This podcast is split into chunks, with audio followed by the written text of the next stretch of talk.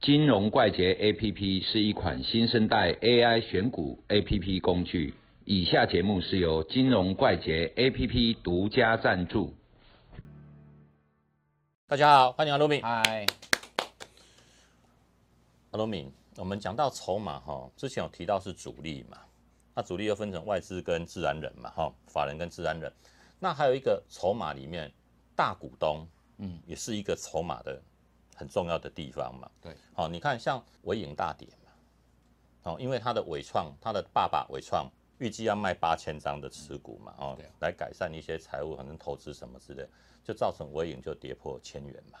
所以大股东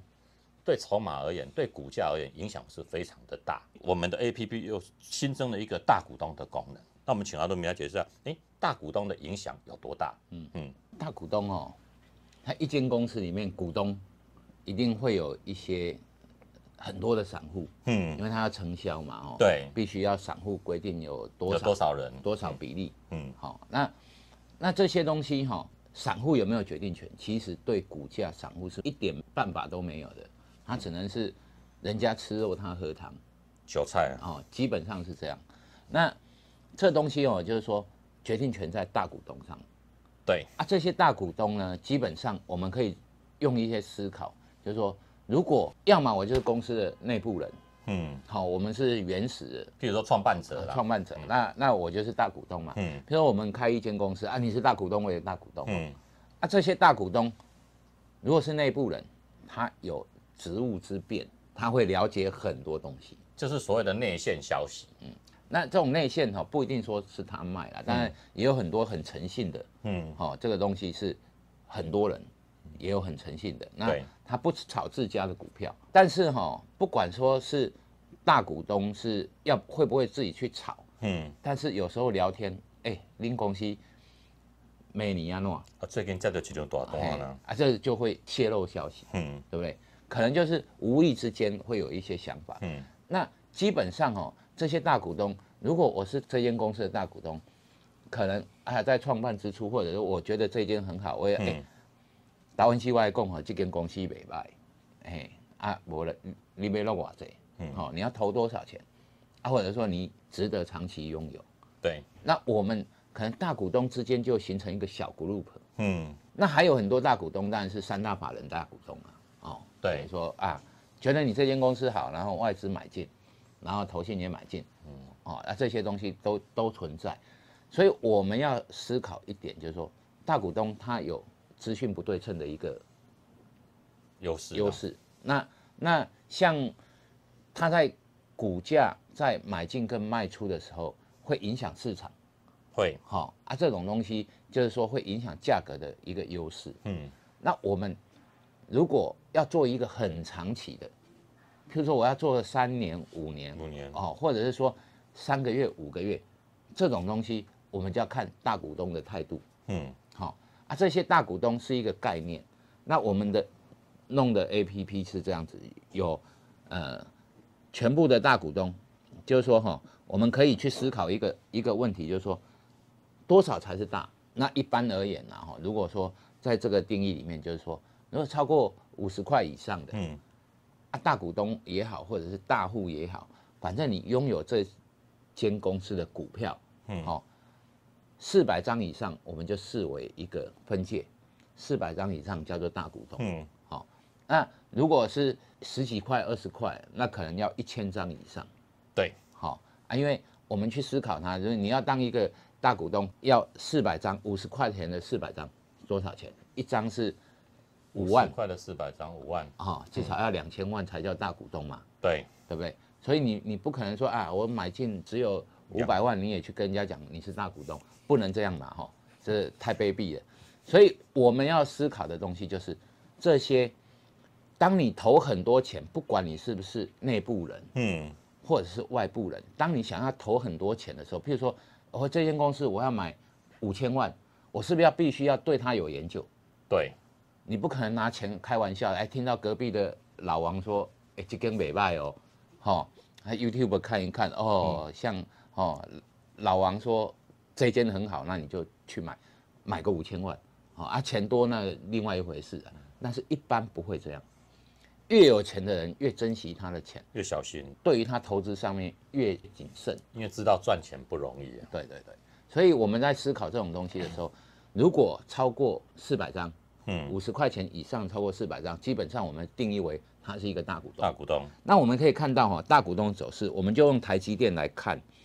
全部的大股东哈，哎，要讲一件事情，就是这种筹码，股东的筹码，礼拜六证交所就会公布，嗯，这是一个礼拜才更新的一次资料，所以我们对应的东西 K 线图嗯，就是就是周线。那我们来看哈，我们用台积电来做举例，台积电哈之前跑到六百八十八，六百八十几，好，你可以看到哈，拥有四百张以上股票的人是怎么样子？哎，在六百八十几的时候，第二周哦开始一直掉下来，哦，这种大股东的比例有没有？大股东持股比例，所以你可以看到哈，这个从六百八开始，大股东的持股啊掉下来了，那它股价也跟着掉哈。那我们来看哈，一个很好玩的东西就是小股东，我们设定哈十张以下。以下叫做小股东，嗯。啊，不管你多少钱，十张以下就叫做你是可能小散户就对了。对啊，阿妈去买菜，结果去买台积电，嗯，哦，这个就是小股东。所以你看哦，小股东的持股比例增加，大增，嗯，好、然后你可以看到，小股东，嘿，然后大股东的持股比例大减，嗯。好、只有股价大减，这个东西哦就是你的参考，嗯，好、啊，记得哦，这种东西是做长线用的哦，你不要说因为它是它是用周线来看的哦，因为你它一个礼拜公布一次资料，你就啊阿老师，你看我按照你的意思，呃昨天给他买进，今天没有涨，嗯。哦，那个那个东西，因为他是看一个礼拜嗯。公布一次的数据，他看的是长期的，所以当你要做长期投资的时候，我们可以用这种大股东的持股比例，嗯。好、来去思考，大股东现在站在加码还还是是卖出，赶快卖出，要嗯逃亡。好、那我们从台积电这一波从六百八一直跌跌跌跌到五百六，嗯，大概跌了一百二十块，对，快百分之二十。这百分之二十哈，大股东一直在一直在丢，嘿。那我们可以看到、哦、持股比例的人数啊，你可以看到、哦、大股东有没有变化？其基本上所谓的人数啊，超过四百张人数是不大会变化的。嗯好、那可是你看小散，我们来看小散，哇，直接从下面跑上来，有没有？捡便宜啦，嘿，啊，大家都觉得啊掉下来就赶快捡，嗯好、啊，这种东西就是一个你可以作为很好的一个多头或者空头长期持股，或者说你要放空它，要赶快离场的一个依据。好、这东西是做长线的，再强调一次。好、那我们可以看到哈、还有一个内部大股东，好、内部大股东就是扣掉三大法人，因为你的股东可能是外资，哦，可能是那个投信。因为台积电的外资持有比例太高了，对啊，但是这些人并不大参与公司的经营，嗯，好、这些纯投资的我们要扣掉，那就是所谓的内部大股东。还有一个平均张数哈，这个是非常准确的。我告诉你哦，平均张数是我最喜欢用的，就是说哈，一一间公司我发行的股票是有限的，嗯，而且是固定的，它在股本还没有改变，股票是固定的。对对不对？那如果是股东人数大增，表示什么？散户来买了，嗯，大户在下车，啊，这个时候会造成一个什么结果？就是说，平均张数会大降。嗯，为什么？因为原本，譬如说有十一一万个人是股东，现在变两万啊，人，现在变两万人，是不是？可是股数是一样的，那平均分摊掉，是不是大家都身上的股票剩下一点点？嗯，对，原本平均有五张，现在剩下三张，所以这东西哈、其实也是筹码的一种，就是说，哎，你的股票是从大户手上流到嗯散户身上。散户身，上，好、啊，所以你的平均张数就会掉下来，所以你可以看哦，哎，这个平均张数跟它的股价啊刚好是几乎一模一样，嗯。同时的走势，也就是说哈、散户在买进，大户在下撤，这时候造成股价往下，而且平均张数是往下的，所以平均张数哈、是我最喜欢用，因为很简洁，又又跟那个一目了然，哎，跟股价是同步，几乎都是同步的。所以我们在做长线，你就要有这种思考，这是一个很好用的长线工具。嗯，好、那给大家当参考，非常棒的。嗯，那阿罗米的意思是说哈，当持有人数增加的时候，代表市场常讲的一句话，筹码凌乱。对对对，对，筹码凌乱哈。那如果有问题的时候哦，我们这个大户指标里面哦，每一个东西后面有一个类似惊叹号，蓝色底下是惊叹号的地方哈，把它点进去，它会有说明说这个里面到底在讲什么东西。对对就像对前一支筹码理论阿都没讲的，我们不尝试，我们的逻辑会跟各位讲哈，给各位做一个最完整的、最完整的资料整理，然后让大家在股市上面能多加获利。我们这些东西哈，如果弄出来，大概没多久市场就会